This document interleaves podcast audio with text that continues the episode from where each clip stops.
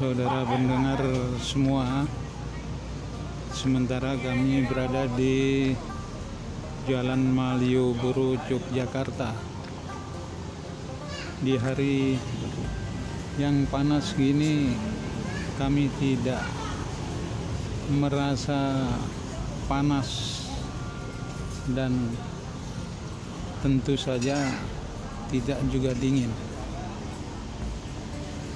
Untuk sementara waktu kita laporkan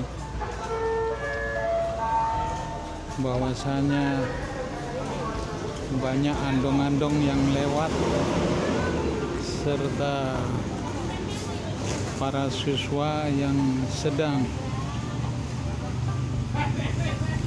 berpa